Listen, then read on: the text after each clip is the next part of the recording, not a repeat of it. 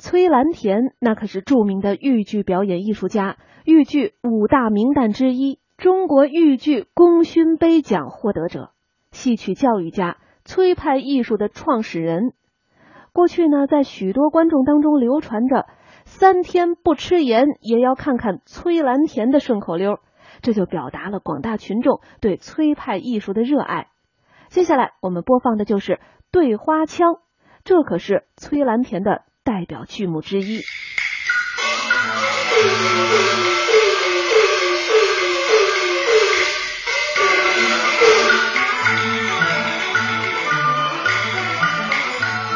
罗松儿回来对我禀来了亲情和罗成，久闻英名尽世面，就等他弟兄